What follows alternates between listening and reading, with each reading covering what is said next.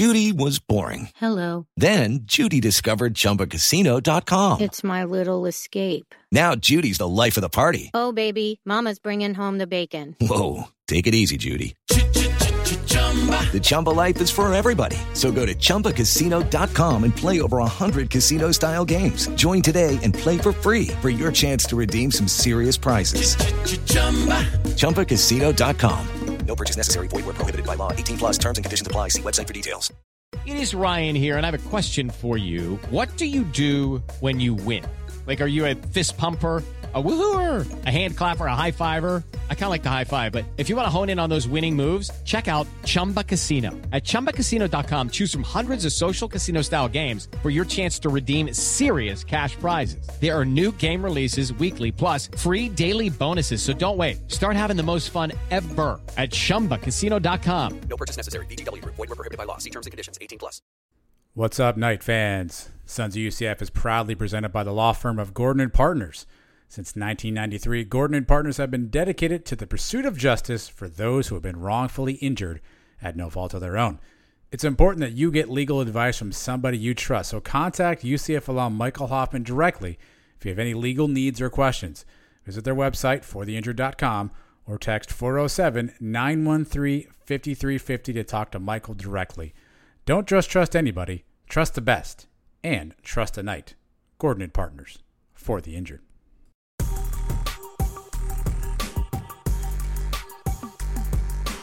This is the Sons of UCF, the number one place for UCF sports, with your distinguished host, Adam Let's all get together and see who can solve the Wordle the fastest. and Mike. You know, last year I think I said about 30 people in the UCF Sons of UCF group. Let's try to double that. Let's try to get 50. Now, here are the guys. All right, episode 188. Mike's already happy to be a part of episode 188 here. A little bit different show tonight. Uh, we're doing a video and an audio thing again. So if you want to check out the video stuff, make sure to get to our YouTube channel. If not, uh, you're listening to us on audio. Nothing different for you, except I haven't started off with my traditional welcome into Sons episode 188. My name is Adam, and as always, my friend and yours, Mr. UCF Mike, back from a weekend in uh, in softball heaven. It sounds like Mike. Yeah, good time this weekend. We went up there and competed as we should, and uh, ready to come back now and talk some UCF sports. Um, everything good over there. This is a little different. I get to see your face now during the show. This is cool. Yeah. Yeah, it's, uh, it's unnerving to actually have to stare at you. So I'll probably look around the entire time. Nothing different here except for uh, YouTube channel subscriptions are up, Mike. We're almost close to 500 at this point. So I think we might want to get to 500. So do us a favor, uh, follow along on that stuff. Here's what we got on store for you tonight, Mike. A little different. No interview, just you and me tonight. Just you and me, old school. But we're using the live platform. So we've got some props got some top five lists, got some graphics we're going to show for you, uh, and the official unveiling of the Sons of UCF merch line. You've probably seen a little bit sneak out on Twitter. If you're looking at Mike right now on screen, he's actually unveiling a lot of it here, which really ruins the unveiling for later on. But don't worry about all that. Uh, so we'll, we'll talk about the Sons merch line, maybe throw some ideas around there, and then we have some uh, some cows of the week. Uh, so if you're listening to us on audio, same show on video. Enjoy the graphics, enjoy the fun times as always, Mike. And uh, let's start with this. Not a lot going on. Uh, we are getting ready. The 13 days until camp is open, my friend. How excited are you? Yeah, I heard that today. It kind of surprised me a little. I thought we were further away. 45 days, I believe, to the first game. And That's right. soon we're going to start seeing those practice videos leak out. Trace will be out there doing some investigating. I'm sure Hellwig and the rest of you guys will be putting out their videos. We'll be breaking it down. Quarterback controversy, all that stuff. I can't wait. Well, let's get let's start with quarterbacks. Uh, and so uh, our good friend Gus Malzahn was on the uh, the radio program today with Mike Bianchi, Mark Daniels. I think it's called the Bridge, if I have that right. And uh, he made a comment. Mike, his comment was he wants to name a starter early. I don't know if that's really news or not, Mike, but Malzahn wants to name a starter early. Obviously, indications are Mikey Keene versus John Rice Plumlee, Mike. So, what do you think is going to decide this battle between Mikey Keene and John Rice Plumlee? And early, does that favor one guy or another, in your opinion? Whew. Yeah, I was a little surprised when I heard that. Usually, coaches don't want to tell you when they're going to make that decision because then, if they don't make the decision by the time they told you, then they got to start answering other questions. So, uh, who it favors? I, I, you know, I'm always been Team King Kong, But has Plumlee come in here and really wowed everybody with his ability? Did he do enough in the spring game and, and spring camp to prove that he should be the starter? Uh, I'm not sure. I don't know who it favors really, but I think Gus is getting ahead of it when he needs to. He's going to name the starter this way. There's no talk for two weeks leading up to the game, but whoever pl- starts that game doesn't mean they're playing the whole game. After all, South Carolina State, they're both going to get plenty of playing time, and we're going to use that game as an evaluation going forward too. Yeah, I mean, you think uh, name someone early would seem to indicate he's already got an understanding of who that guy is, right? Like, I don't think you say you want to name a starter early if you still have no clue, and this is like a neck and neck race because you're going to want all those practices leading up to it to figure that out. So at this point, I got to imagine one of these two guys on screen here, Mike, has probably separated himself a little bit. But let's think about this logically for a second, right? He knows what Mikey Keene is, right? He knows what Mikey can do. He saw him play all last year. Now, certainly there's some there's some improvements he can make, maybe better decision making, better down downfield thrower, you know, whatever that might be. John Rice Plumlee is like that sexy new toy, that sexy new car in the driveway.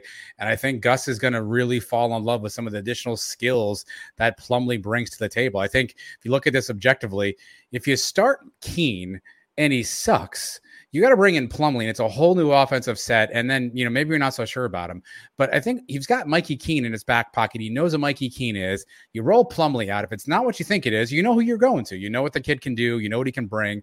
In my mind, this is Plumlee one, Keene two. I don't know that I get that just from that statement alone.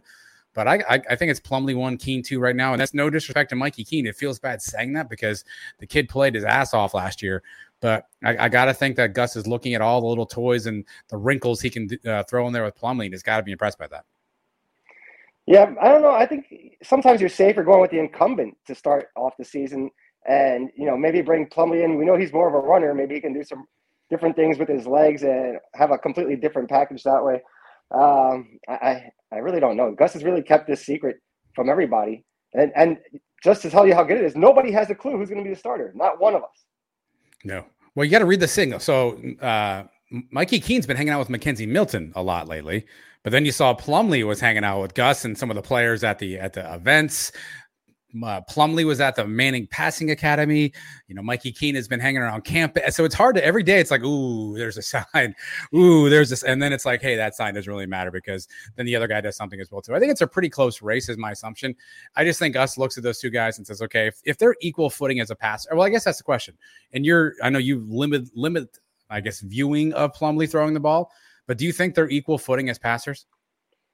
Well, we've talked so much about uh, Keene's windup last year, right? Has he changed any of that? Has he made any adjustments with his throwing motion?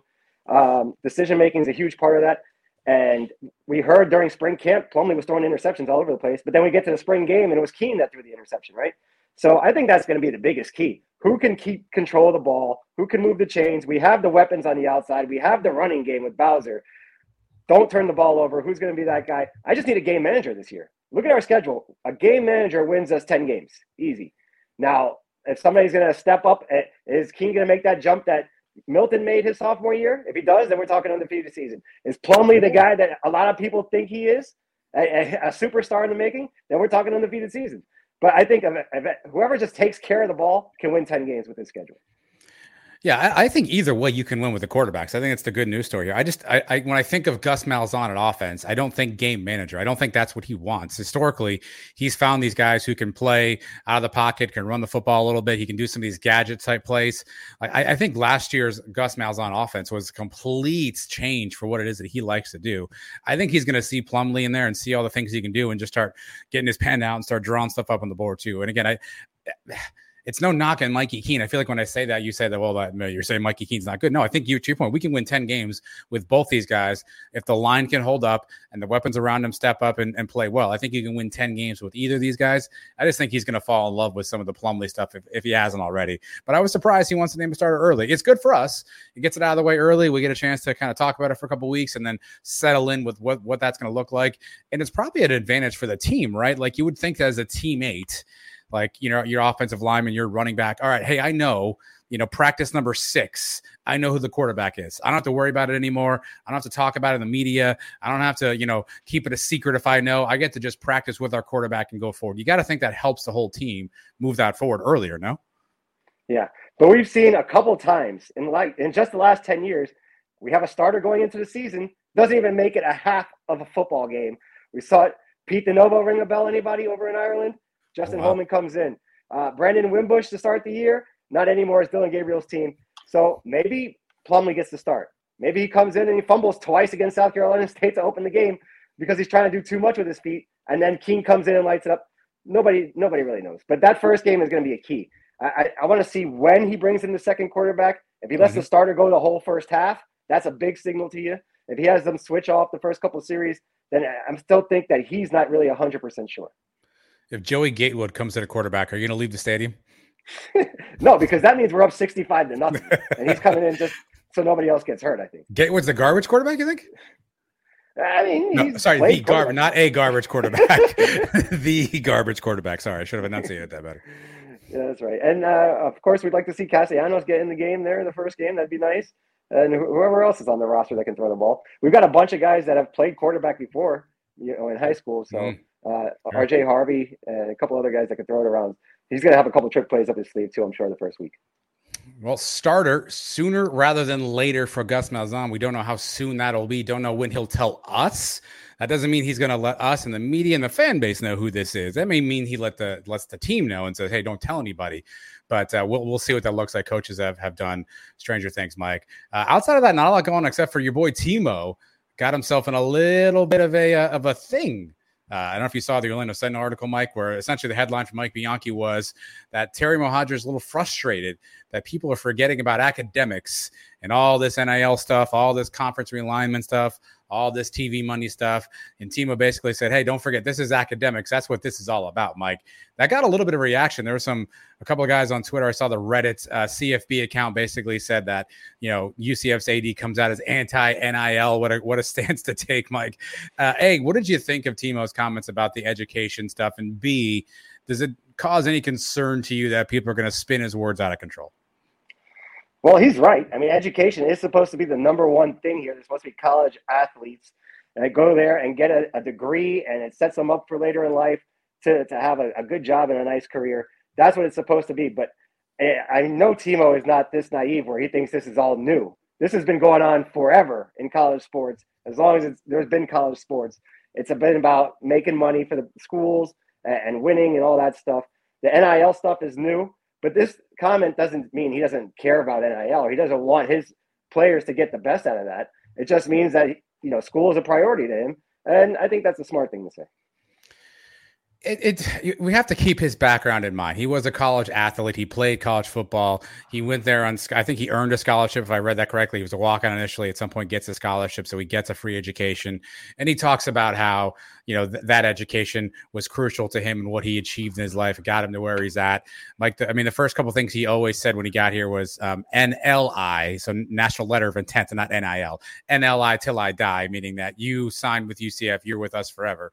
And then he rolled out this whole thing about going to get every student athlete a job post graduation if they want a job or in the field that they're looking for, or whatever. So he's always been very much pro use this education as an opportunity to springboard yourself to the future. And I think he looks at himself in the mirror and says, Hey, I'm, I'm the walking embodiment of that for everybody and he's got to be a little turned off with what you're seeing now with NIL deals and kids transferring schools and the amount of figures, whether real or imagined, that are being talked about. I imagine this has a little bit of that old like get off my lawn kind of mentality. You know, the the old back in my day, I walked up, you know, a, a hill six miles and a blunt and a blinding snowstorm to school kind of thing. I don't think he means it to be anti NIL, but the reality is he put the bait out there. Um, anybody who can find any negative wrinkle from a recruiting standpoint will use it. And I'm sure if there's a school who hears this who says, "Oh, you're going to UCF," hey, that the school with the AD who doesn't like you guys making money? I'm sure somebody's going to bring that up at some point. No matter what you do, there's always a negative spin. But I don't think that was T-Mo's intent. I don't think he's anti NIL. You think about all the things UCF has done, the way they embrace the program. Heck, he went to the the Dreamfield event, Mike, when all the you know, the alumni came back. You know, they've got Icon Source, which is the official company that they've kind of partnered with. Um, you know, you see Gus Malzahn wearing T-shirts. I, I would hope if anybody takes a, any of a any look longer than four seconds, they would recognize UCF and T-Mo are not anti NIL. But I imagine someone's going to spin it that way, especially on the recruiting trail. Yeah, but people say things to you all the time in the recruiting trail. You, when one school is telling you something about another school, you got to take that with a grain of salt all the time. I would think if you're a smart kid, they do their research. When they get to campus here, they tell them all the opportunities they have with the NIL. I mean, I, I think it only take a minute to to get rid of that rumor there. And, if T-Mo wants to come out and clarify himself even more, he's got the opportunity to do that. And you know he's not scared to do that. He'll come out with a TikTok video telling you why he didn't believe that one. So, yeah. Don't, don't expect this to the last you heard from T-Mo. No, I'm sure it'll come up again. And I can understand, you're right. Fundamentally speaking, right, there is an educational component that does feel like it's being lost in all this. It's all about which conference are you going to, which school are you going to, which NIL deal did you sign. And I think T-Mo's perspective is, hey, wait a minute, don't forget you're getting a, a chance to get an education. I don't think he's saying that you you only get and deserve that. I think he's just saying, don't forget about that, Mike. But before you and I started recording, I was on the old Twitter machine there. McKenzie Milton was on there if you, if you saw his tweet. But essentially, he said something like, it's sad to see all these conferences talking about $75 million plus TV deals deals and the athletes get zero dollars out of this. It's time to maybe bring the athletes into the table. So McKenzie taking a little bit of a different spin. Obviously, he's been passionate in this space, Mike, talking about when do we start cutting the athletes in on some of these deals. A lot of people rolling in comments. He kind of walked, you know, went back and said, "Hey, wait a minute. I'm not saying education is important. I'm just saying that nobody's is is is kind of equitable from what the players provide to what you know the, the TV execs and the and the presidents get, Mike. So you know, McKenzie taking a little bit of a different stance, saying let's include the players in some of this stuff. Yeah, this is what's been people have been saying this for years, forever, that the players should be getting paid by the schools, but that the schools will never want to pay the kids. One, then they're going to have to pay them insurance. They're going to have to cover workman's comp. They're going to have to do all that stuff, stuff they never wanted to do. So this year, they found this NIL loophole to get other people to pay these kids without having them to sacrifice any money. So they're getting $75 million from the from NBC they keep all that. They don't have to give 25 million of that back to the football players. And, and if they don't have to, why would they? That's never going to happen. And, and, now with this NIL stuff, I, I think it's even less of a chance of it happening because the players are still getting their money somehow. Yeah, I mean, there's just that's the challenge. There's so much money being thrown around out there right now. There's so many dollars that it feels like the the purity of what it is that we all fell in love with with college football is kind of being lost behind all the stuff, Mike. But it could favor UCF. You and I have not talked about this. Dan Patrick, Mike, you know Dan Patrick. Remember Dan Patrick from the old ESPN days? He's got a little radio show, and uh, the old, old Dano goes on there the other day and says that he's got some sources that are telling him that the SEC, as they think about expanding, you're looking at Miami, looking at Clemson, and then he says, and Central Florida as an option. Mike, obviously, Twitter Mafia grabbed that one and went running down the street with him. Mike, UCF to the SEC. Again, these are Dan Patrick. I heard from a source, kind of rumors. There's certainly not a lot of other chatter happening there, Mike, but we're, we're in we're in that conversation now. You've been talking a long time about if you're not in these two conferences, you're left out. Well, here's our name, at least on the on the door, we're in the front lawn of that. Uh, that's that's a good thing, no? I mean, you I don't know if it's going to happen, but it's a good thing to be there. There's smoke. We're finally oh seeing our first little puff of smoke. And we're right. there's only going to be two conferences one day. It's going to be the SEC and the Big Ten. It's going to be ESPN and Fox. They're, they're going to run college football for the next, know, maybe not forever, but for the next 20 years until something else comes up and then it'll change again.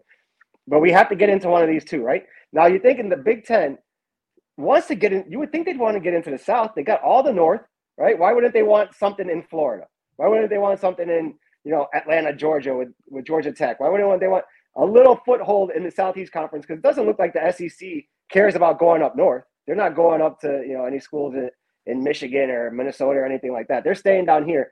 So now you got the Big Ten that wants to get in here maybe, and the SEC that wants to lock it all up so they can't get in here. This may be a great thing for us with Miami and Florida State not able to get out of the ACC right away, or maybe these school these conferences not wanting to pay that penalty, 150 million, whatever it is, to get those schools out of there maybe the next logical choice in Florida is UCF. And I know a lot of people listening to this program will agree with me.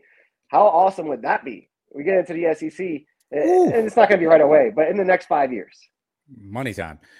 Well, that, yeah, that's what you know. The, the, the commentators are saying about this. SEC locks up Florida at that point, right? The whole state of Florida really becomes SEC country if you take a UCF and if you can take a Miami to Florida State, which again, who knows if you can do that or not, but you lock up the entire state of Florida, which has got to be huge. Um, and again, who knows? There's this whole grant of rights thing with the ACC and how much money has to get out of there. SEC media days are today on Monday, Mike. They were talking about how essentially they're not really making you know any additional moves at this point, but that's all posturing. That's all pandering. I mean, if someone makes a move or there's an opportunity, these guys aren't going to turn money down. Here's the thing I think that is the the best thing to take from that if this is indeed true and Dan Patrick's sourcing is good, which I don't know why it wouldn't be, but if it isn't, or who knows, but at least says the SEC sees adding UCF doesn't dilute their value. It adds value, right? And I think that's the thing that with some of the Pac-12 stuff, and everyone's like, kick at you know UCF out. We don't we don't need UCF. Now you have empirical proof. This is true that there are people in that conference saying, hey, UCF doesn't take money away from us. They don't they don't hurt us. They maybe add something. Maybe we don't add as much as another school, but they don't see us as dilutive to their contract, which I think is the, the best thing about how we are positioned nationwide is adding UCF isn't a bad thing for your conference. I think if the SEC is willing to do it, to your point, does the Big Ten go? Wait a minute, who, what's that? What's that school down there? Should we should we call up and, and see what's going on? Does you know does, does the ACC say, hey, we're going to blow this thing up and we need new schools? Is that UCF right? I think if we're on the tongue of the SEC, you wonder if the other conferences, particularly the Big Ten, are looking around. Yeah, we are the largest school in the country, and we have been maybe one or two for a long time now. And that means the alumni yes. base is growing right? We already have the largest alumni base in the Big 12 when we join it next year. We are the average alumni is 41 years old. That's our age. We are the average guy. We're being counted on now. Did you to, did you get a pamphlet at media day or something? You, are you reading are you reading off the pamphlets? We're going to be counted on to support this program for the next 30, 40 years. You know, as long as we're watching football and and all the thousands of kids that are graduating every year are coming after us this program is just growing by the second. We're in a major city right in the middle of the biggest recruiting state of college football. I mean, what is there not to want if you're one of these big conferences? Uh, the fan base is going to be there, and and we're very vocal. We're the, we're the ones that are on Twitter. We're the ones that are on all over all social media. We're the ones that are be spending the money. So I think one of these conferences would be stupid not to take us. Well, right now we're in the Big 12, and there's not a hook, heck of a lot of, of change happening there. Like it seems like that the latest round of posturing is the Big 12 and the Pac 12 talking merger, talking about banding together in some form or fashion. I don't know what that looks like, Mike, because you can't have two commissioners, so something's going to have to give there. I'm not sure which one of those two gentlemen are looking to do that, uh, but it sounds like things are kind of slowing down as we approach the season. So I think we all thought there would be sort of a, an avalanche downhill at this point. Doesn't seem like that's the case. So I think we're, I assume we're kind of set with where we are at this point, and this stuff heats up again next year. But nothing new outside of maybe a merger. Uh, are you good with a merger, Mike? All of theirs coming with all of ours, making one big giant conference, basically coast to coast. Is that would that? If we can't get SEC, I mean, we can't get Big Ten. And Big Ten, I think, is a long shot just because academics are they're kind of high and mighty with their academic standards. I don't know where UCF is at from that perspective. I know we're not an AAU school, uh, which is something that they typically want to see. But a coast to coast merger is that a good consolation prize for for UCF Mike if the SEC is not an option? Yeah, I think it makes it the clear third best conference, right? I think you automatically go past the ACC, you know, and the Pac-12 joining us becomes one conference. I think it's fine. I think the scheduling will work out fine. They basically keep their own conference that they're in now. We play the, the 12 that we're about to join. And at the end, we have a championship game between the two. I think it'd be fine. You can still have crossover games, one or two per season. You're not going to be traveling all the way to the West Coast more than once a year, probably. So I think it can work out that way logistically. Uh, I'm fine with it. I think it'll be better than that. Obviously, better than them taking teams from the Big 12 and, and us reloading with the American teams. So it's not the worst option available. No, it would be interesting. Obviously, you know, the travel could be interesting and, and we'll see what that looks like. But to your point, it at least solidifies UCF's holding in this particular scenario. And worst case scenario, you know, if the SEC decides in a couple years, now we're going to try this thing again. You know, if we have success in the Big 12, we're already in their footprint, maybe this allows us an opportunity as well. So there's the good news. We're on the right side, right? Like this had happened, you know, two years ago we'd have been sitting here going, "Oh my goodness, we're going to get left out of this thing. We're going to be back in Conference USA. We're going to be back in, you know, the the MAC, the Horizon League. What are we going to do?" We, I, I, think we're so lucky, not lucky, but we finally got that opportunity when we did because where the timing is at, man. If we're if we're the cows, if we're Memphis, we're sitting on the other side going, "Man, are we ever going to get that chance?" It seems further away than it ever did, which just sucks for a Memphis program, an SMU program that who are schools that are actually pretty good. Uh, but I mean, the, the the the timing that worked out in our favor in this is just unbelievable. Yeah. Well, let's hope it, it works out completely. And George O'Leary said it years ago. We are on the lips of a lot of people. We are on the lips of Dan Patrick now. Let's see who other lips we can get. Lips, lips. We can get on. Yeah, before I don't think you need multiple lipses on that one. I think it's just it's just lips on that. Uh, again, uh, we'll keep you updated as, as soon we know more. My prediction, of which is worth nothing to any of you people, I, I think we're done for the rest of this offseason. I don't think you're going to see a school change this close to you know to kickoff time at this point. You're already having your conference meetings. I think conference business is done now. It's it's on to the season. I don't think there's time to redo all this stuff too. Maybe you, you hear about an uh, you know an Oklahoma, Texas trying to buy their way out mid season or something like that, but I don't think you see any more switching. Mike, I think we're I think we're done until uh, kickoff 2023. Yeah, I think we said that last week too. We were the first ones to say that, I believe, because everybody was expecting all, all the dominoes to fall. Um, you may be right. And then Texas and Oklahoma are not going to be playing in, in the Big 12 next year. I think we should all come to that understanding. That's probably going to change at some point in the offseason.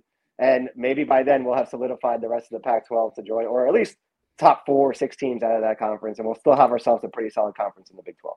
It's a trade chip. It's a trade chip, and and new commissioner Brett Yormark got in front of the mic and basically said, "End quote."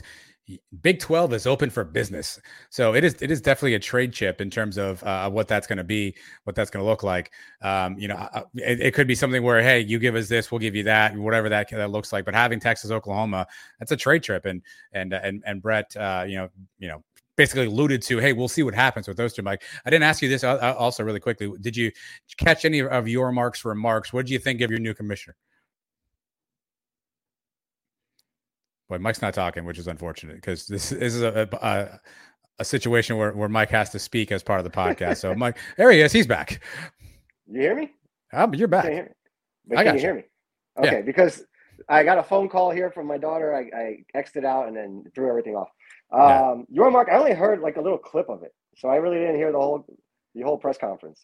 You heard the whole thing? I hear most of it. I mean, he he he just a much better job than Aresco than Bowlesby. He was very much like, "Hey, we're open for business. We want to make some money. You know, we want to do a lot of things." Um, you know, he recognizes that they're in a position at this point, a position of power, uh, a position where they have the ability to, you know, sort of make some rules themselves, and they're in a power position. looks like he's a guy who wants to take advantage of every opportunity. Mentioned making the Big Twelve younger and hipper. Uh, so we'll see if that actually works out, Mike. But it, it's it's interesting. You, you see Bowlesby, who was a little bit of a buffoon at times. Aresco, who I don't think we we thought could find his way to Orlando if he tried. Uh, this guy seemed competent, which I liked. Yeah, he looks like he knows what he's doing. We talked about how he worked the deal for the ACC tournament to move to Brooklyn. Already, I'm hearing news of him talking to CBS, maybe NBC. Uh, Yeah. Was rumored today with the Notre Dame package. So, yeah, I, I think he's going to do right by this conference and get us the most money possible. Allegedly talking to Phil Knight, uh, obviously uh, famous Oregon booster and, and founder of Nike. So we'll see. Uh, we'll see if that goes anywhere. Mike, really quickly before we take our first break here for the evening, draft day was yesterday, but uh, continued on for Major League Baseball. Mike, three nights drafted here on uh, on this first Monday. Mike, uh, Alex Freeland goes third round to the Dodgers, obviously infielder, and then back to back, Hunter Patterson goes fifth round, and right behind him, Connor Staine to the Royals and Rockies, respectively. I was looking at the AAC uh, uh, draft picks. We had the top three draft picks, Mike. Yet we sucked. How did this happen?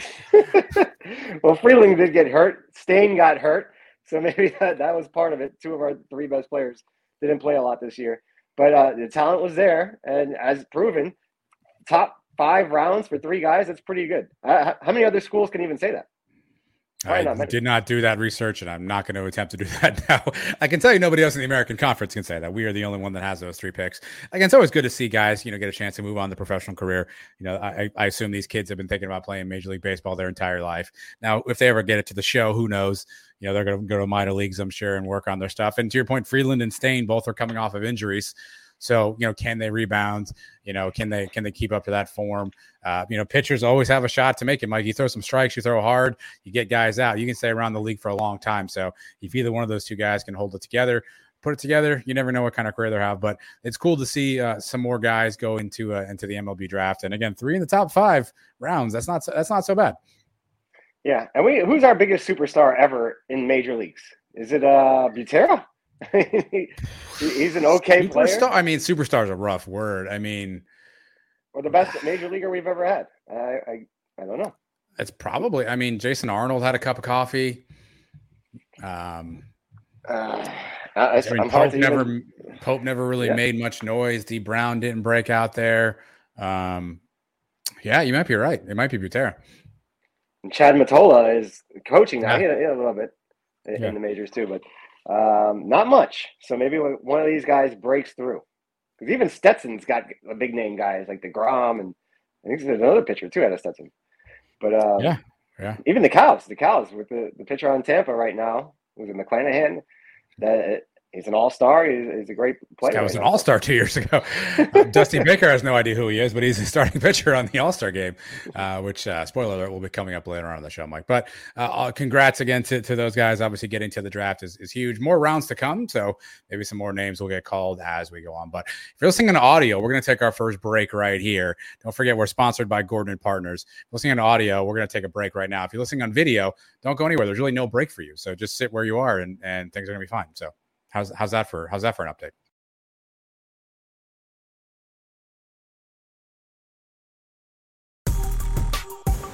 This is UCF head football coach Gus Malzahn. You're listening to the Future of UCF podcasting with Adam and Mike on the Sons of UCF. Boom. So let's talk more about what what, what that means, Mike, and, and what we're going to talk about now. We've got top five list you know what? We love our top five list around here. I challenge Mike. I said, Mike, let's do a top five list tonight. Let's do something season related. So, hot off the press, we've got UCF Mike's top five games he's most looking forward to seeing in 2022, right? So we got official top five list. Let me get it on screen for those watching on YouTube, Mike. And uh, we got your your number five game. Announce it to the to the crowd. Explain yourself. Uh, number five, UCF versus SMU. October 1st, the first conference game of the year in our final year in the American Conference. SMU, who blew the doors off us last year in Dallas. We need some restitution. I think that was the first game that Gus was on the uh, platform there on the sideline, right? Mm-hmm. Yeah, I think so. And, yep. and, things were a little uncomfortable, and, and it got out of hand quickly. We owe these guys. Uh, we've played SMU for a while now, going back to Conference USA days. We played them in the 2010 championship game. So there's some history there with them. Um, remember the freezing cold game at, at the end of 2013. Uh, so this is one maybe the last chance we're going to play these guys for a while. So I, I like it. I think it's going to set the conference late off. Either we're going to be behind the eight ball or we're going to have a nice foot up. It's a home game, so that's my number five game for this year. Hard to argue, Mike. I would I would call the 2022 season the revenge tour because we get a we get a crack at everybody who got a crack at us last year. To your point, SMU ran us off the field. Uh, it was over pretty early. We, we could not keep up. They have a new coaching staff now. Um, uh, Rhett Lashlee comes over from Miami's offensive coordinator spot, so he's their new head coach. Tanner Mordecai, the quarterback, remains. He played pretty well, so they certainly had some firepower on offense last year. And this is a revenge game. We we owe these guys. I mean, they embarrassed us. They were clearly the better team last year, uh, and they they beat us in, in all three phases of the game. So this is this is a good one. It's a good top game. I, I, thought for your five spot, I thought you may go tricky. I thought you may go South Carolina State. You know, your your your next game is your most important game because that is the first one. But I, I do I do like your uh, your four. I, I, do like I do like the four remaining. So I don't know where I would where I'd take some somebody out at, but maybe it's an outside looking in for South Carolina State. Yeah, it is. I mean, obviously that's the one that everybody wants to see who's starting at quarterback. But we may know that before the game anyway. Uh, I'm excited for it because it is the first one. Uh, it's a Thursday night. I, I do kind of like that opening night Thursday night. You know, I get to kick off before everybody Freeze else. Weekend, and yeah. Yeah, and then just do whatever else you want. You sit back and watch the cows get blown out on the Saturday. Um, but gonna watch that? I, no. Uh, well, actually, they're playing BYU. Yeah, actually, I mean, okay. is that game on a Saturday? I'm not even sure. It might be a Friday. It might be Thursday. Actually, who knows? But um, you know, you watch the, the, the Gators lose to Utah. Uh, you do a lot of hate watching week one, especially when you're not playing and you've already wrapped That's up a cupcake. So That's a good point. I, I enjoy that. All right. So uh, who do you got number four, Mike? The Memphis Tigers on the road. Another team that we had a, a nice rivalry with. We played them. Mike can stop talking. He's got Memphis though as the uh, the uh, and I think what he's going to tell you is this is a road game. This is probably one of our tougher, if not the toughest road games. I think he might he might tell you. Might you tell us, Mike? This is our toughest road game this year. I believe it is. And okay, I thought he might say that. Mike is displeased. If you're watching this on video, you are seeing Mike at his full unhinged at this point. Uh, I, I, don't know what he was going to say next. This is where I can't predict his. But look, here's the thing. Obviously, Memphis has been a team that has, uh, you know, has, has had some national prominence. They took a step back, I think, last year. We beat them pretty handily um, at, at, home, which I think was was a nice win. That was the game Mike and I did our first ever Twitter Spaces for an entire four hours. I don't know how we survived that one, Mike. But going to Memphis is always interesting. We've had some tough battles there. Obviously, uh, you know, they, they usually play as uh, plays pretty well. I, I don't know what they are running out quarterback wise. We saw their quarterback last year as a true freshman. He played okay, but if he wasn't a true freshman, he probably we well, maybe we have a tougher time with that game. So uh, who knows what you have going to Memphis? So it's a, probably the toughest road one we got. Mike is back, but we can't hear him now. So the the, the blooper reel continues for this particular show. I think now? he's back. There he is. Uh, my daughter's friends keep calling and messing up the call. So um, Memphis is the first of two back-to-back road games. You got Tulane the following week. Both yeah. games artificial turf. Don't like that. Yeah. You know the problems we had with that last year. So I think it's going to be a tough one on the road. It may be a little chilly early November in Memphis.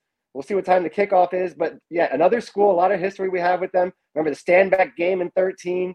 Remember the two championship games, obviously. The comeback in Memphis back in 2018. So a lot of nostalgia with this rivalry here. Uh, I like it at number four and probably the toughest road game on the schedule. All right. Mike's number three game is what? Louisville, September 9th in the bounce house. Another school we need revenge on from last year. The way it ended, bouncing it off Amari Johnson's shoulder, them running it back. That was a heartbreaking way to lose. And, you know, we were right on track to beat them 38 35 again in Louisville, the way we beat them a few years ago and it all came down to that very last play. And it sucked, and then you know Dylan breaks his arm. The whole trajectory of the of the season goes in a different way after that game last year. So now we get them at home for the very first time. We've never played Louisville at home before. I think it's exciting. It's a good opponent um, early in the year, so uh, I'm really looking forward to this. I, I sent you the copy of my uh, my uh, reservation for my hotel. Did. Proof so of life. He did. Same, yes. Yeah. We're staying in the same place right? So I'm counting on Stephanie to be my Uber driver for the night. I think I save a couple bucks that way, Probably and uh, I'm ready to go. Yeah, this this is the one I had circled, Mike, on the calendar, and, and I might put this actually number two. Um, I know what you have at, at, number two, probably for a reason they were number two. But um, for me, this one is a revenge game because I mean they they they played as tough that night, um, and I also don't know that we got a full you know a full crack at them. We were losing guys throughout that entire game, first quarter, second quarter, third quarter. It was a it was a war of attrition, and our guys just continued to uh, to, to, fall down. And we we've heard from a, a few guys when we've asked the question, what happened at Louisville really two things we've heard. One, that turf was horrendous, and everyone said going into it, this is going to be a problem. And two, you heard a little bit of whispers that these guys were hitting people's knees and they were heading for heading for knees. So you know there's going to be a little bit of revenge on the mind. Obviously, it's a grass field where we play at UCF, so the turf hopefully won't be uh, won't be a factor.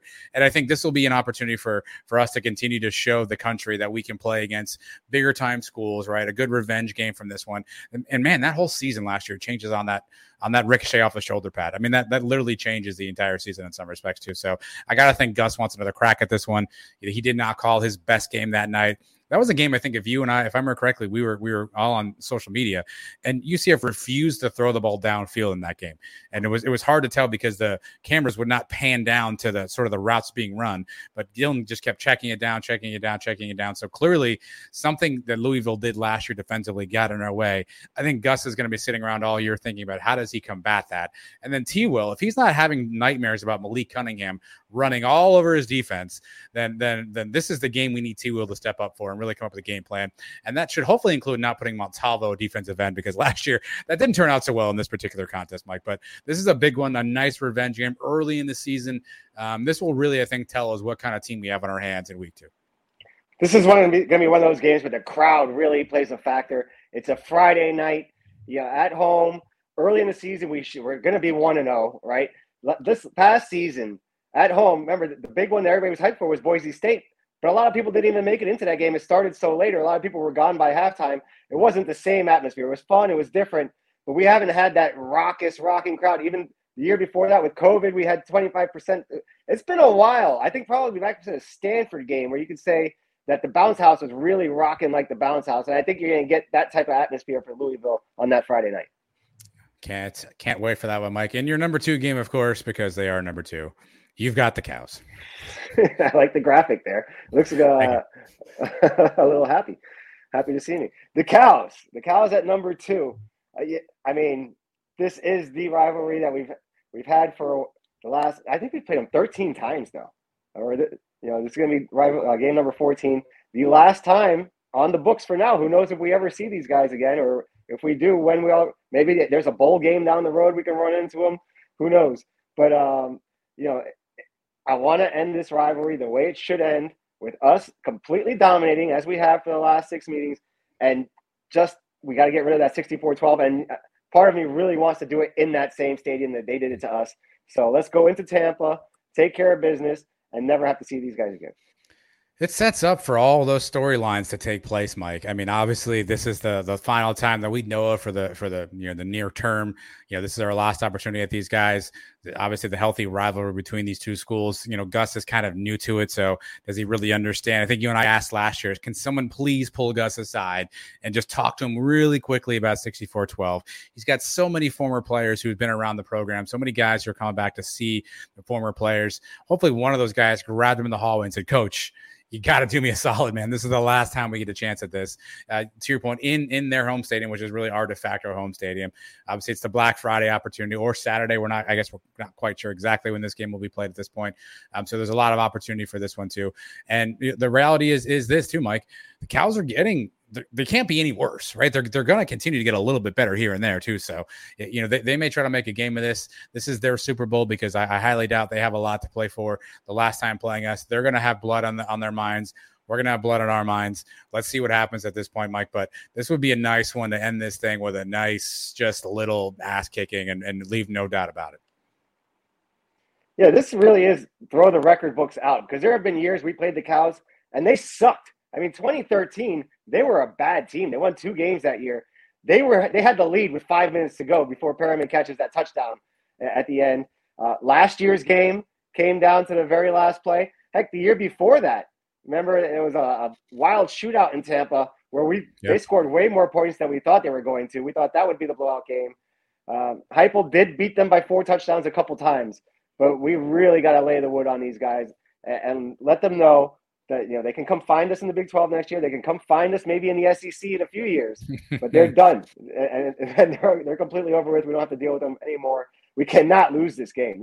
That would be a devastating, devastating loss. And you know, you talk about hot seats. If Malzahn loses to the Cows this year, that may be a wow. hot seat. Uh, He's going hot seat. aye, aye, aye. Let's see how yeah, the rest of the, the season goes, but that, that's a tough one. Bring the shovels. Bring, get a piece of turf on, on the layout too, right? Because it's the last time we'll be in in our rented stadium from from that time. Mike. And the number one game, probably of no surprise to any of you, is Cincy. We are playing Cincinnati, obviously October 29th at home, Mike. Uh, I mean, I don't think much needs to be said about this, but uh, it would be a weird podcast if we just showed this graphic and stared at each other. So why don't you say something about why you have Cincinnati number one? I mean, they have a little bit of everything that I just described in the other opponents, right? The history, you know, the last few years they've had our number. They've been the best team in the conference now. They've kind of taken over the American. When we came in, we won the first two American Conference uh, titles. Only lost one conference game in those two years. You know, had a couple years off, and came back and won back to back again in 17 and 18. We've won four. They've won the, the last two, three. Uh, I think three. Yeah. So I mean, th- this is it. And we, have had blowouts both ways in this series. Last year they they knocked us around.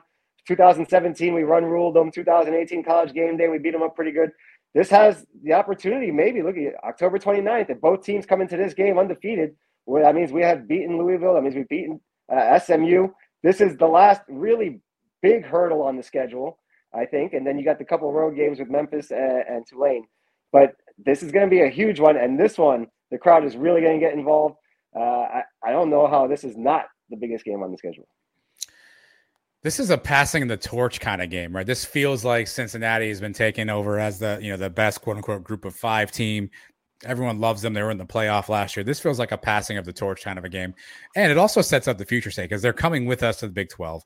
So it would be great to to take them out this year, basically kind of reestablish our dominance. That hey, we are we are the better program, the better team. They lost a ton of talent. I mean, let's and all credit to them. They had a lot of talented players on the team last year. They've lost a ton of talent on both sides of the football.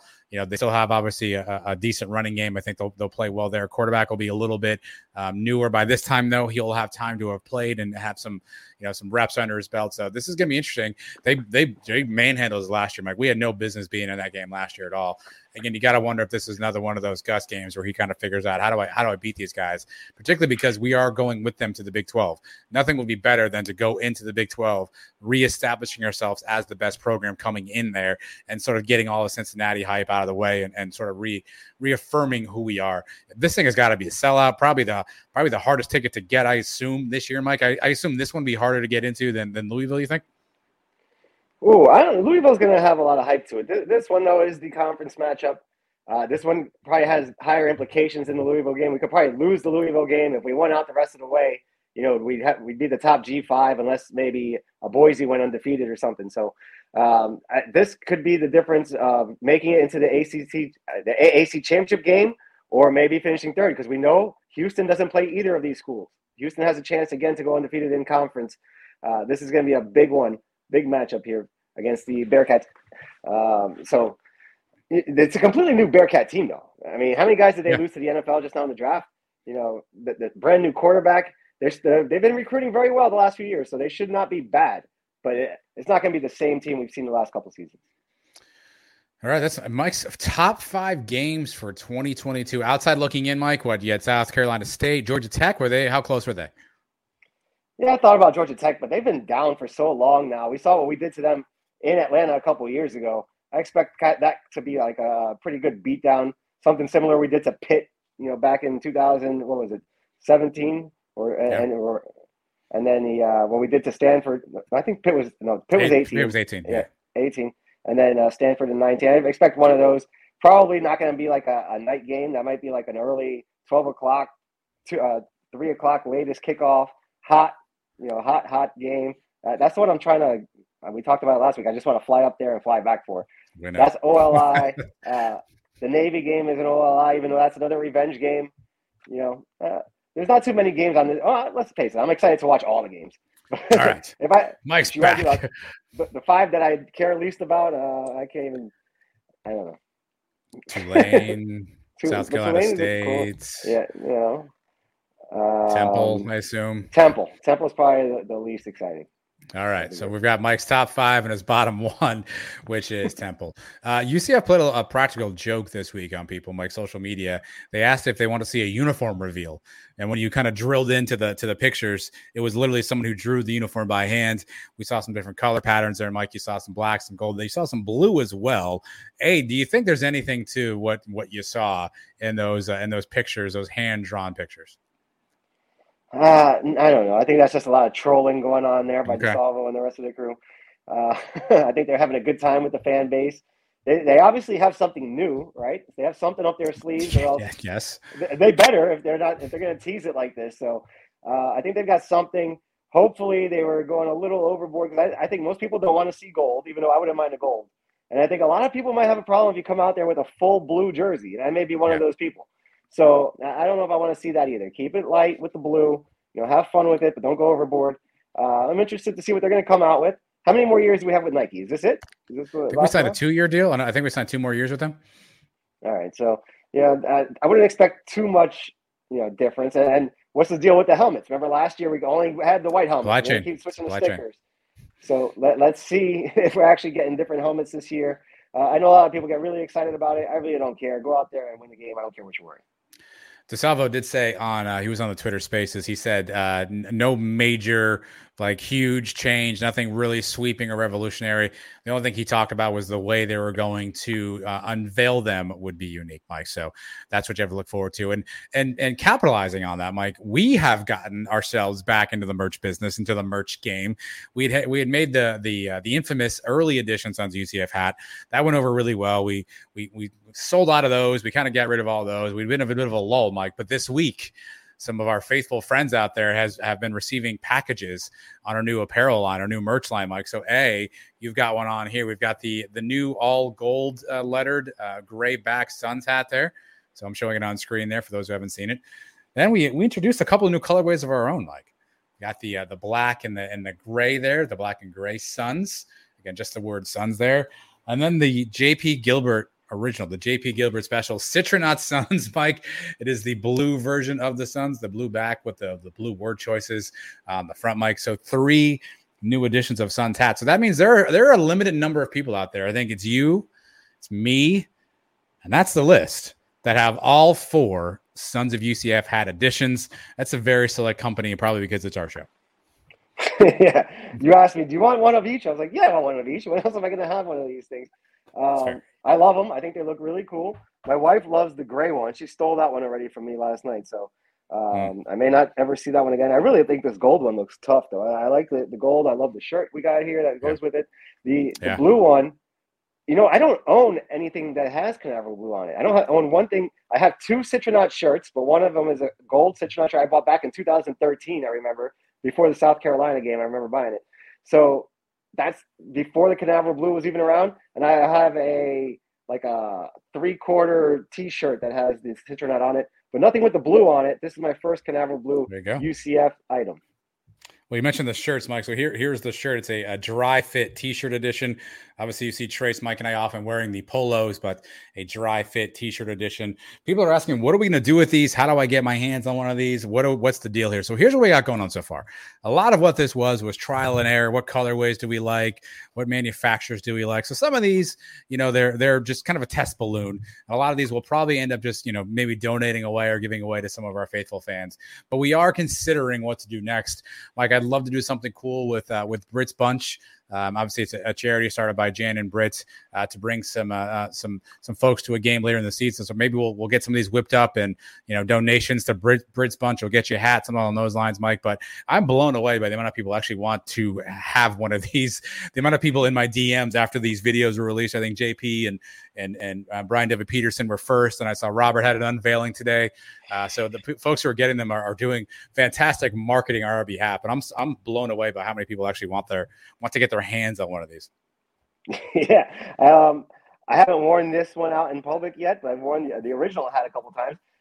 People, I don't know if they, if they know what Sons of UCF is. I, nobody's ever come up to me and said anything like, "Oh, you're the guy from the podcast." But maybe the more of these spread around, you start seeing them walking around the stadium. You know, people start like, hey, start asking questions. Maybe pick up a few new followers. I think it's great marketing for us. Uh, the people that have already gotten these free hats, well deserved. Fans from the very beginning, a lot of them have listened to all our shows, supported us uh, all the time. You know, always tell people about it. So that's what we're looking for here, and we'll come up with some more stuff. You never know what you get, and you know, maybe how many more of these T-shirts do we have? I don't think we have any more, right? These are very limited. T-shirts. Yes. So there was a there was a run of six on these T-shirts, right? So you have one, I have one. I'm going to send one to Trace at his request, and that'll live three T-shirts left at that point. So actually, I'm sorry, two T-shirts left at that point. So we've got to figure out what to do with these other T-shirts. Who do we throw these things to? What do we? How, how do we make that happen? Like, I, I, T-shirts are a little harder to make than hats for some reason. It's, it's a lot lot trickier to to make T-shirts and hats. You know you get the right material. A hat's a hat, right? You throw a hat on, you move on with your life. So we'll figure out how to how to make this work out. But the hat seems to be a, be a big hit. People seem like the hat. Yeah, do you like the, the solo? Do you like the solo Sons versus the Sons of UCF? It's kind of an alternate logo theory we're working with here. Yeah, at first I was a little uh, okay with it, but it's, it's really growing on me. I think it's good, and it just it covers us just in case anything ever happens. The UCF yeah. hey, you know, don't, you don't want to give it away. Give it away trade secrets. giving away the trade secrets. Part, yeah, courtesy of Gordon and Partners. Thanks for the legal advice. Yeah, so, uh, nothing. Just sons, come, yeah, exactly. So it works. Okay. Um, and you know, there's other podcasts as we learned a couple weeks ago when uh, Big Game Boomer came out with his list of top podcasts all over the country. There's a couple other Sons podcasts out there. Maybe we'll mm. sell it to those guys' fans. Who knows? they won't know the difference. Except are they, the, are they blue and gray? Because I've got a couple, I've got a couple of these blue options out here. But again, we'll figure out a way to give these away. Maybe we get to 500 subscribers on the YouTube channel. We'll throw one out there. Uh, again, there's a lot of long uh, standing fans that we want to make sure we try to take care of as well. So uh, limited supply there. I think they're all no, most of them are behind my shoulder. They're somewhere in my hand here. So uh, limited supply. We'll figure out how to get uh, those in your hands, Mike. But let's take a, a break if you're on the audio side. If you're on the video side, you're not even going to notice. But on the audio side, we're going to take a break right here. Don't forget, we're sponsored by Gordon and Partners, and we'll come right back and we'll do uh, we'll do cow of the week.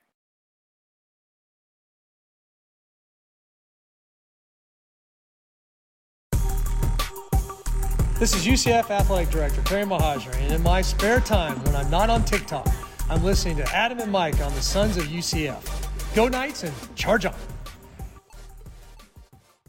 But since you're on the video side, you never left us. So it's even better for you.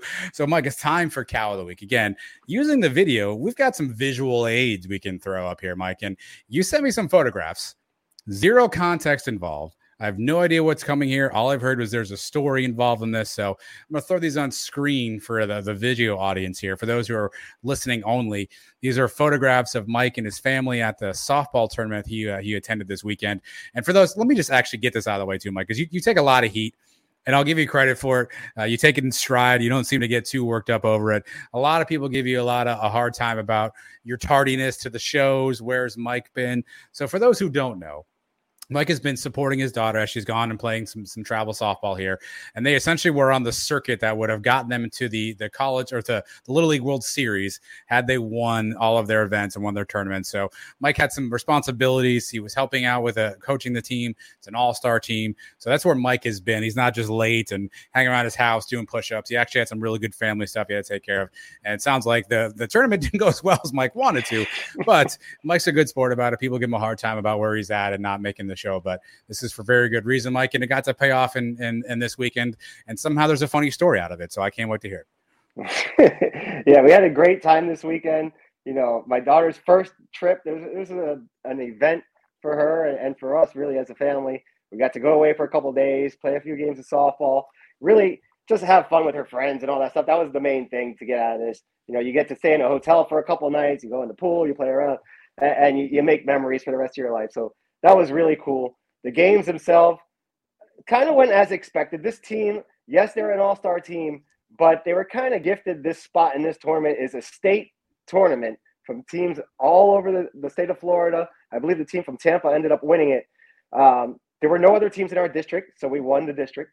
There were no other teams in our section, so we won our section, and we got to play against these teams that did win those other tournaments to get here. So we didn't think we were going to win.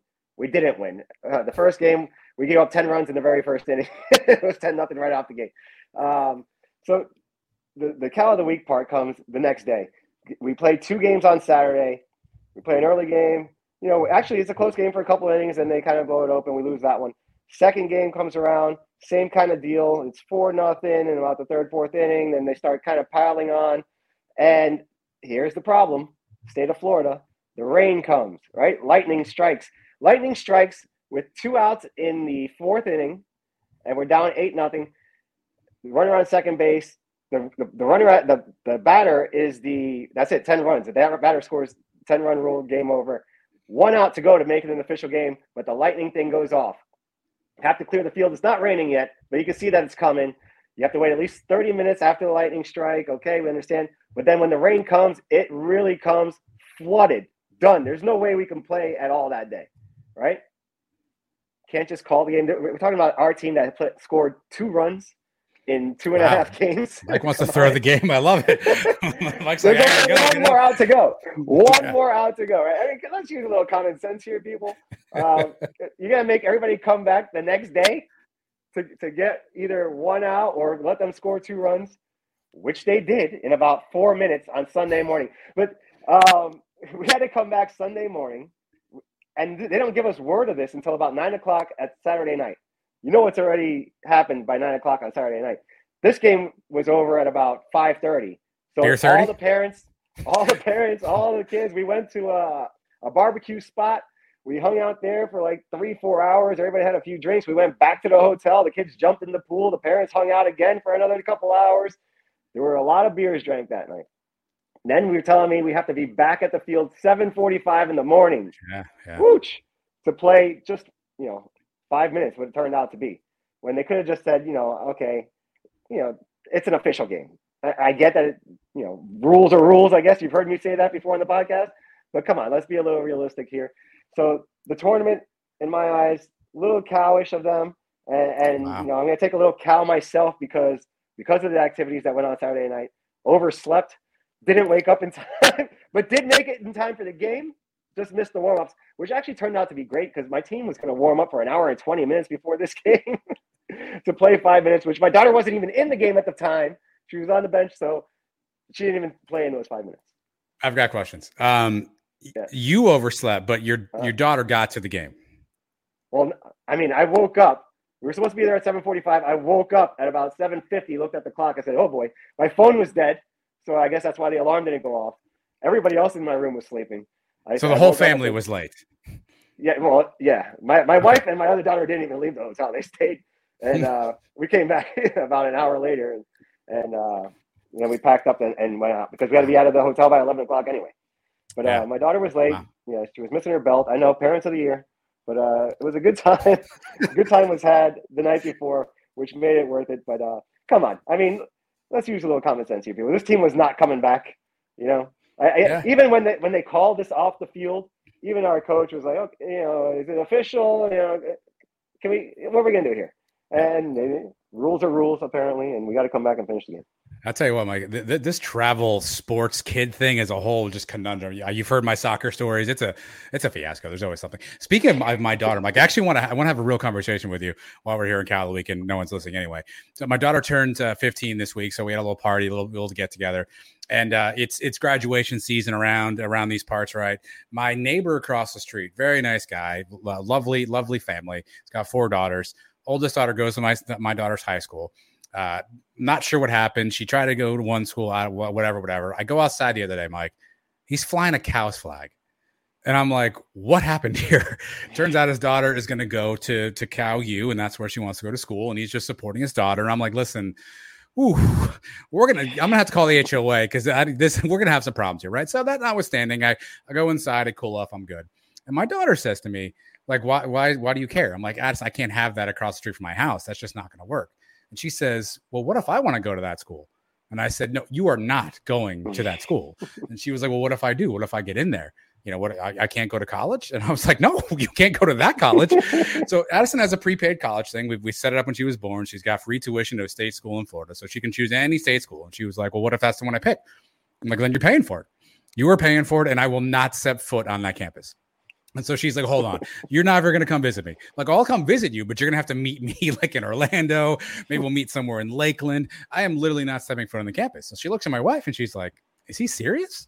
And Stephanie was like, I think he is. I think he, I, I don't think that's what, what you should do. So she's like, so I literally can't go there. And I said, no, you, you cannot go there. It- it- Well- wrong parenting decision on my part. Am I, am I okay here? Give me some parenting advice. I mean, my kids are not 15 yet, but from what I've heard and books I've read, all the advice I've given, I've been given.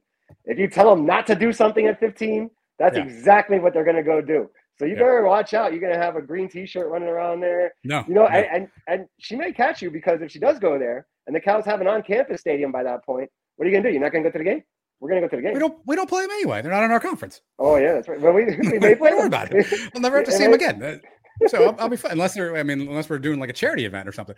Uh, yeah, that's it's possible, Mike. But I want to lay out the obstacles. You can go to school there, but you have to pay for it. I am not. I will take your college money, and your brother is now the recipient of two college scholarships because you chose to go to a bad school. You can go to any other school you want to. Anything else, you know, UCF, UW. I would even go. I even told her. I said, listen you can go to i don't want you to but you can go to florida state or florida and i would be okay with it i will come to school i will visit you i will support you i am not visiting you if you go to the cows that's just not happening Yeah. not Well, happen wait, wait until we're in the SEC with Florida and Florida State. I think you may switch things around. You may say, you know, go go ahead, go to Tampa if you want. We're done with those guys anyway. No Uh, i can't i can't i cannot do it. No it will it will not happen. And i got to figure out how to how to handle my neighbor uh, because he's still got that flag out there. And every time i'm like hey jeremy um man i gotta tell you your house value you're really my property values are going down with with you having those flags up Well, but that's not my cow of the week mike. wait till it gets a little darker. Go out there and flip it upside down like a true Knight fan would, Fair, good point. And see how That's long it takes them to realize. My cow of the week. I, I- while you and I were recording this, I think the home run derby is on or it's starting uh, sometime soon. Uh, I'm sure you're actually pretty uh, amped up. That Jeter doc starts tonight. Are you Oh, excited? is it? Yeah, didn't 10 know it started o'clock. tonight. Yeah, 10 Oh, o'clock. it's 10 o'clock. Oh, I guess I gotta watch it tomorrow. Come on. But I, so I saw the All Star game was coming this weekend. I was like, oh, I forget about that. That's cool. And then I was reading like the ESPN scroll.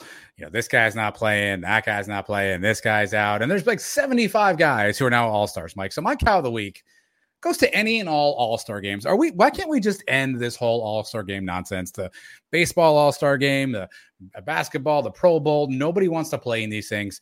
It's a glorified exhibition. All the big stars don't play. You get nothing out of the game. They're not even really real games at this point, Mike. When you and I were growing up, the All Star game was a cool event. Pro Bowl used to mean something. Basketball All Star game was fine, but now these things are all just watered down. Why are we doing? Why are we still doing these All Star games? Why are we doing? I don't know tradition, but to me, I still I don't know. Maybe I'm a sucker. I've always been hooked on it, but the, the baseball All Star game, I'll still watch it every year. I, I, love watching the introductions at the beginning, all the pomp and circumstance around it. I, I, know the games don't mean anything. They had that one year with the tie, and they threw everything for a loop. And then the games did mean something. It was kind of stupid that way too. They, maybe they need to figure it out a little bit, but baseball's still the one where you know it's a sport where you're if you're pitching, you're trying to strike the guy out, and if you're hitting, you're trying to hit a home run right? In basketball, they don't really play defense maybe until like the last two minutes. In football, you know, they never tackle each other. So it's still kind of closest to the real sport of any of the four. Even hockey, hockey, I don't know what the heck they do. They change it every year. I think they they play like four games, three on three. Uh, it's completely weird. But baseball's still the one where it's a little bit closer to the real thing than any other sport it just it, uh, half the guys don't play, Mike. They're injured. You know, pitchers obviously aren't going to play if they just pitch recently. You know, this is guys want want a break. They, they don't want they want time off. They want rest and they want recovery. They don't want to have to do these things. You know, the the every year you hear the home run derby afterwards. Somebody goes in a slump and they blame it on I you know I had to swing six thousand times the home run derby. Uh, it, I just don't know. We got to come up with something. What if, if they just played like cornhole for an hour? I think that may be more entertaining than watching some of these things. I don't know. the home run derby, yeah, the home run derby got old uh, a few years ago, a while ago. I don't really pay much attention to it. When we're done recording, I'll go throw, throw it on for a few minutes, but it takes way too long. They need to find a way to shorten that thing up. Um, all the other stuff around it, uh, I don't know. You, you know what sucks the most about this All Star Game week is there's no real sports on today. There's no real yes. sports on Wednesday. Yes. Um, luckily, the Yankees actually have a rainout game to have to make up, so they're playing Thursday. But most of the leagues not playing on Thursday either. Um, it's the most boring week of the year, which is why they have the media days for college football this week because you know they're getting all the attention. So, um, and the ESPYS. It, it, yeah, but and you know what? I've never watched the ESPYS. hard, this is not surprising. I don't know that I've ever watched a full ESPYS. I mean, I've seen like the highlights when they make fun of each other, but I don't think I've seen a full episode. Yeah, that, that's pretty, basically all you need to see is maybe the opening monologue, whoever's yeah. making the jokes and all that stuff. Steph Curry, that, Steph Curry's your host this year. Oh, really? Yeah. Fun fact. The only one I really um, remember, I think, was Jamie Foxx. I think the one. Uh, yeah, he, he Drake had a couple of good ones on, on some Peyton Manning jokes last year, but or two years ago rather. But I'm not done with cow of the week, Mike. I've got a second cow of the week. All right, it's Caleb Williams, quarterback for USC. Mike, are you following this story at all? Did you hear anything about Caleb Williams? Uh, I heard he, he transferred, and his dad maybe gave a quote that he didn't give a quote. I don't know. Yeah, no, he gave a quote. He, he, so uh, he was a quarterback at Oklahoma. Obviously, Lincoln Riley decides to go to USC, and so Caleb Williams enters the transfer portal and decides he wants to explore options. Oklahoma the next day signs Dillon Gabriel, and so Caleb Williams says, "Okay, well, I'll go someplace." Ends up at USC. Right? His dad gives a quote to a paper that says, "The entire time, Caleb's intention was always to stay at Oklahoma." But it wasn't until after he went in the portal and he realized that some of the fans weren't so nice to him, the coaches didn't really like show him a lot of love, that that's when he decided he had to leave. He only entered the portal just because he just wanted to. He was never going to go anywhere. He always wanted to stay to Oklahoma. But as soon as they took somebody else and the fans turned on him, that's when he knew he had to go, Mike. Is anybody buying that? Is, is, does anybody actually believe that he entered the portal so he could stay at Oklahoma? I don't know what these kids are thinking. Can you anymore, talk me into no. that? How that actually could be true? Because I can't. I can't figure it out. Once you enter the portal, I mean, you've basically told your old school, "I'm done with you," unless I have to come crawling back for some reason. But that we haven't seen that happen too much, really. Um, I, I, don't know what this kid's problem is. Maybe it's not him. It's his dad. It's his. It's his oh. dad saying, "Hey, Caleb wanted to stay this whole time. It was always his intention. We went to the portal, but we were always going to stay here. Well, then you guys decided you didn't like him anymore, so he had to. Like, no one's buying that. To your point, you go in the portal, you're leaving the school. It's fine. We all understand it. We all get it. It's what you expect. But don't act like, hey, I was going to stay, but you guys were mean to me, so I left. Like that's that's if you really wanted to know if they liked you, you could stay on the roster, meet the new coach." Be like, hey, what are you going to run here? Oh, I don't like that offense. Hey, I'm going to leave. You don't have to be like, hey, I'm going to go in the portal just in case, but I'm probably coming back. Like you're in the portal, you're in the portal. Yeah, once Dillon entered the portal, we were all done with him, right? the very instant we didn't care. Well, there's always that one guy that says, "Well, you could always like every time someone in UCF enters the portal, there's the one Twitter comment that says, "Well, they could always come back." Right? They don't ever come back, by the way. But there's always the one guy who assumes they're going to come back, but they never do. Once a Knight, always a Knight. Yeah. Uh, I, I, guess they don't have that over in Oklahoma. Once a sooner, uh, no longer, I guess. Uh, but um, yeah, Dillon, he was in the portal right away. We were done with him. But that was more because he quit on the team earlier in the year. This every kid's got a different story. Um, I don't know. The, the, whole portal thing's getting old already too. Yeah, I, I just I don't cow of the week for Caleb Williams' dad for I'm thinking we're all going to believe that he entered the portal to stay at Oklahoma when he was already enrolled at Oklahoma. He could have just stayed and not done any of that. I'm like, um, that's a show. That's a video. That's the video version, a smaller, condensed show. You know, during football season, we go a little longer. Maybe we'll try to make these things a little shorter. That way, we give you guys some more uh, more time back. Mike, an important update, by the way, to a, a previous uh, show. So uh, last week we went over our schedule for UCF games. You know, we, when we were going to be there, you know, an extra 20 minutes on the end of the show last week that everyone seemed to love, by the way. Uh, good job, Robert, by the way, and transcribing all that for the audience who didn't listen to it. Um, I got word this week. My daughter's got a soccer tournament September 2nd, 3rd, and 4th in Orlando. So there's a possibility if I'm already have to be in Orlando on Friday, I might just go up on that Thursday, go to the game Thursday night, and be there for the game. So that would be like four straight games. So uh, maybe a bonus game that's uh, on the calendar that I was not expecting. So maybe maybe that South Carolina kickoff game. It's been a while since I've been to an opener. I guess I went to Boise. Five straight games. It's going to be five. Yeah. Don't forget you, yeah. you plan on going to SMU too. So that works out good. Um, you can stay in the same hotel all week, or you can get one closer to the parks, whatever you want. Well, yeah, that's why I don't. We don't get no. Obviously, the, as you know, these tournaments, the schedule is not out yet. So the tournaments on Friday, Saturday, Sunday. We don't know when our first game would be. We could legit not play till Saturday or something, right? Depending upon what what bracket, seed, all that stuff. So we don't have all those details yet, but it's possibility. All of a sudden, we get a freebie game in here due to soccer as well, too. So I've also got to miss, uh, or Addison has to miss a couple of soccer games in order for us to make our UCF travels make sense. Can I get your parenting decision on that? And missing right. a couple of soccer matches to go to UCF games. Uh, yeah, I mean, she's getting older now. Where yeah, I don't know how seriously she's. It seems like she's pretty seriously into this soccer thing. How yeah. how strict are they? You know, Find are they penalize her for missing games? Uh, it's tough. Uh, I know it's hard. You want to go to the games. I, I want to go to the games too. Um, I don't know, man. That, that's a tough one, I guess. Oh yeah, yeah. it really comes yeah. down to what she wants to do, I think. Well, the one, so the, the FAU game is really the one in question because uh, that's going to require us to go down to, to Boca uh, a selfish trip. My, my wife's mother lives down there, so she wants to see her. My grandmother's down there, so we can see some family. So that's one that we're like, listen, we're, we're going down South Florida. We don't go there very often. You're going to have to skip those two. It's some of the other game, like Louisville's a Friday night game for us. We may have to get in the car Saturday morning at like 5:30, drive back to Jax to be able to get to a, an early soccer game if one is there Saturday. We can pull that one off. But some of the later games, SMU, Georgia Tech, those might get a little tricky.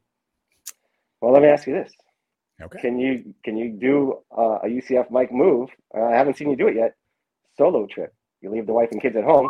Wife takes the kids to the soccer game yeah. you and me, yeah, boys night out. Well, if you're going, if you're going to be there, then yes. I mean, I, I, would go. I would do that. If I knew other mafia folks or people in our area would be around, I would. I would do a solo trip if that's a possibility. Aiden always wants to go too. My little guy always wants to go, but I got a you know, I got a nine year old walking around. I mean, I got to actually be parental too at the same time. It's not always not as easy, uh, but I, I could have a road trip buddy if Aiden wants to go. Yeah, that's cool. I mean, father daughter, uh, father son bonding, going to the game. That's yeah. always cool. But um, yeah. yeah, take it from me. I've done it now for the last few years. I call my little Jack Bauer missions. I usually get about 24 hours I get out of the house. So, you know, the game's that it was a Friday night game, seven o'clock. I'm leaving here by 12 to get up yeah. there at least, maybe even earlier. Get up there, do some tailgating, go to the game. And then I, I'm back on the road the next morning, 10, 11 yeah. o'clock. I'm back home again by two. It's about 25, 26 hours total. You get some nice alone time. You get to go hang out. You get to watch the game. And the oh, cool yeah. thing now that we've been doing this podcast everybody knows us. a lot of people. So even if I wasn't going, you could still yeah. go and go to the game with Mario or you know Mario. What's up? Any, any Mario's in our section too. I think Mario's in the in the cabana. I think right. He is. Yeah, I ran into him last year. Gave him a, yeah. big hug and said, "Hey, what's going on?"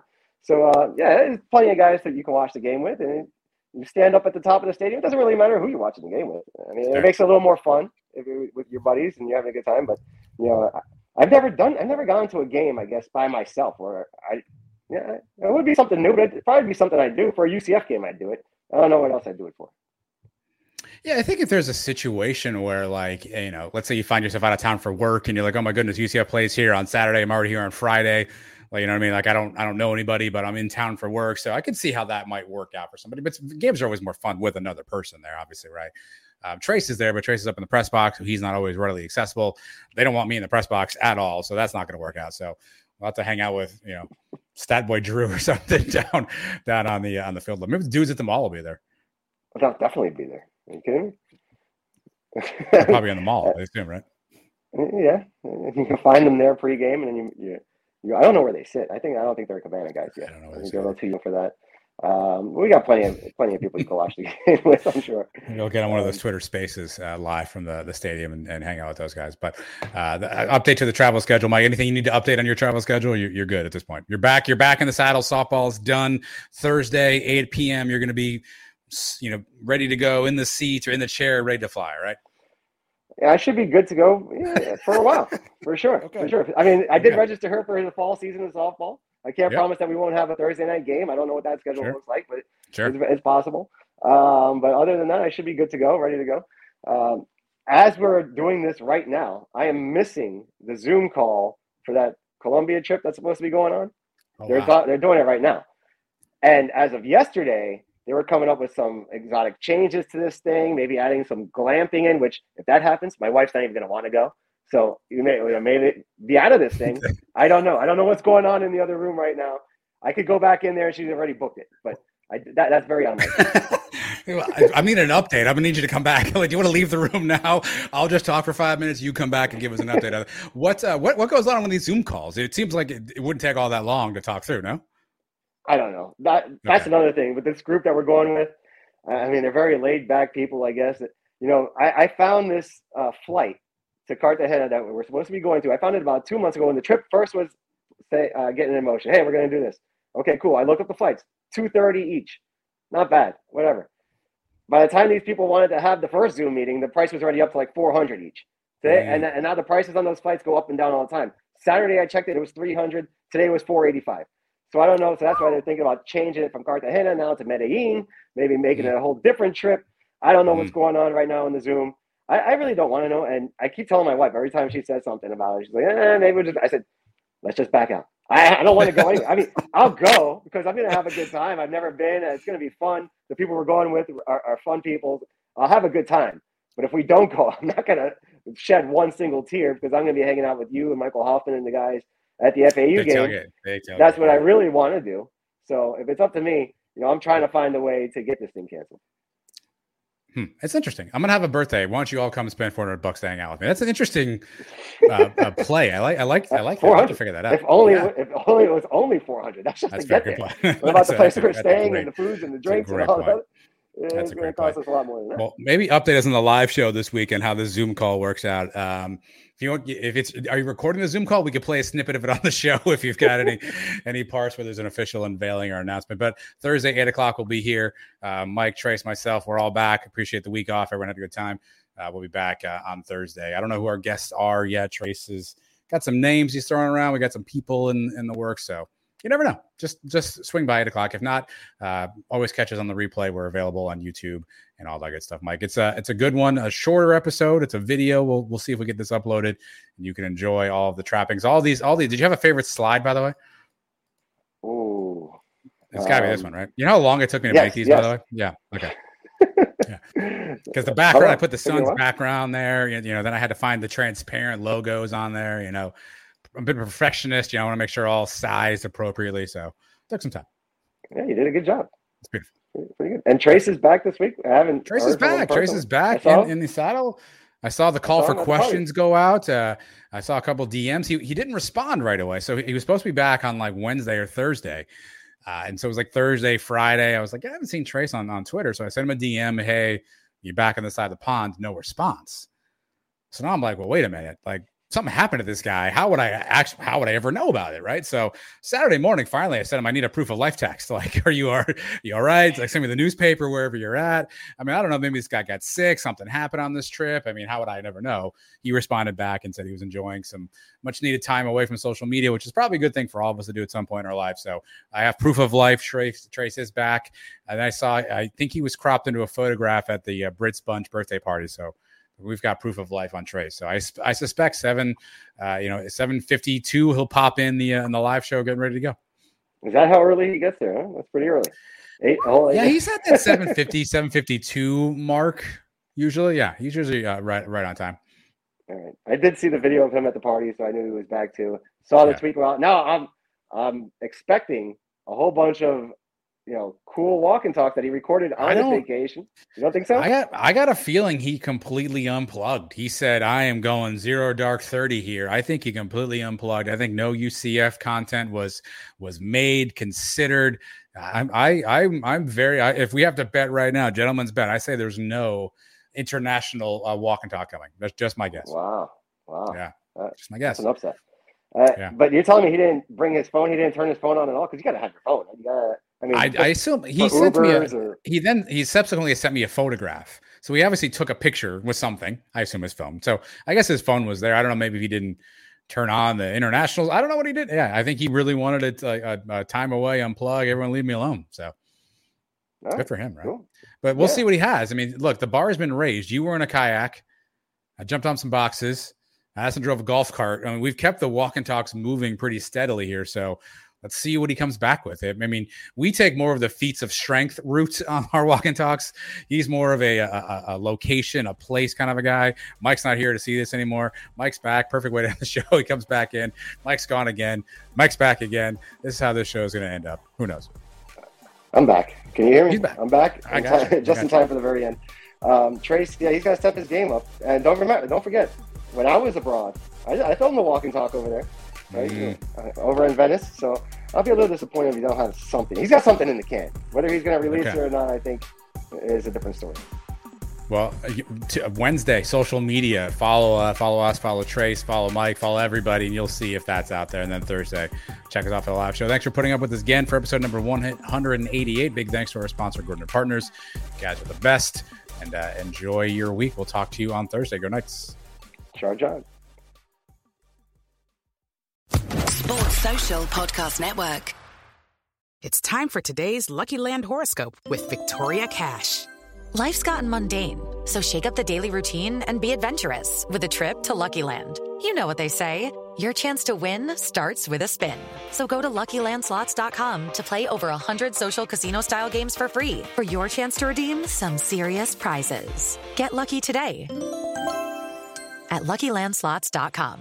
Available to players in the U.S., excluding Washington and Michigan. No purchase necessary. VGW Group. Void were prohibited by law. 18 plus. Terms and conditions apply.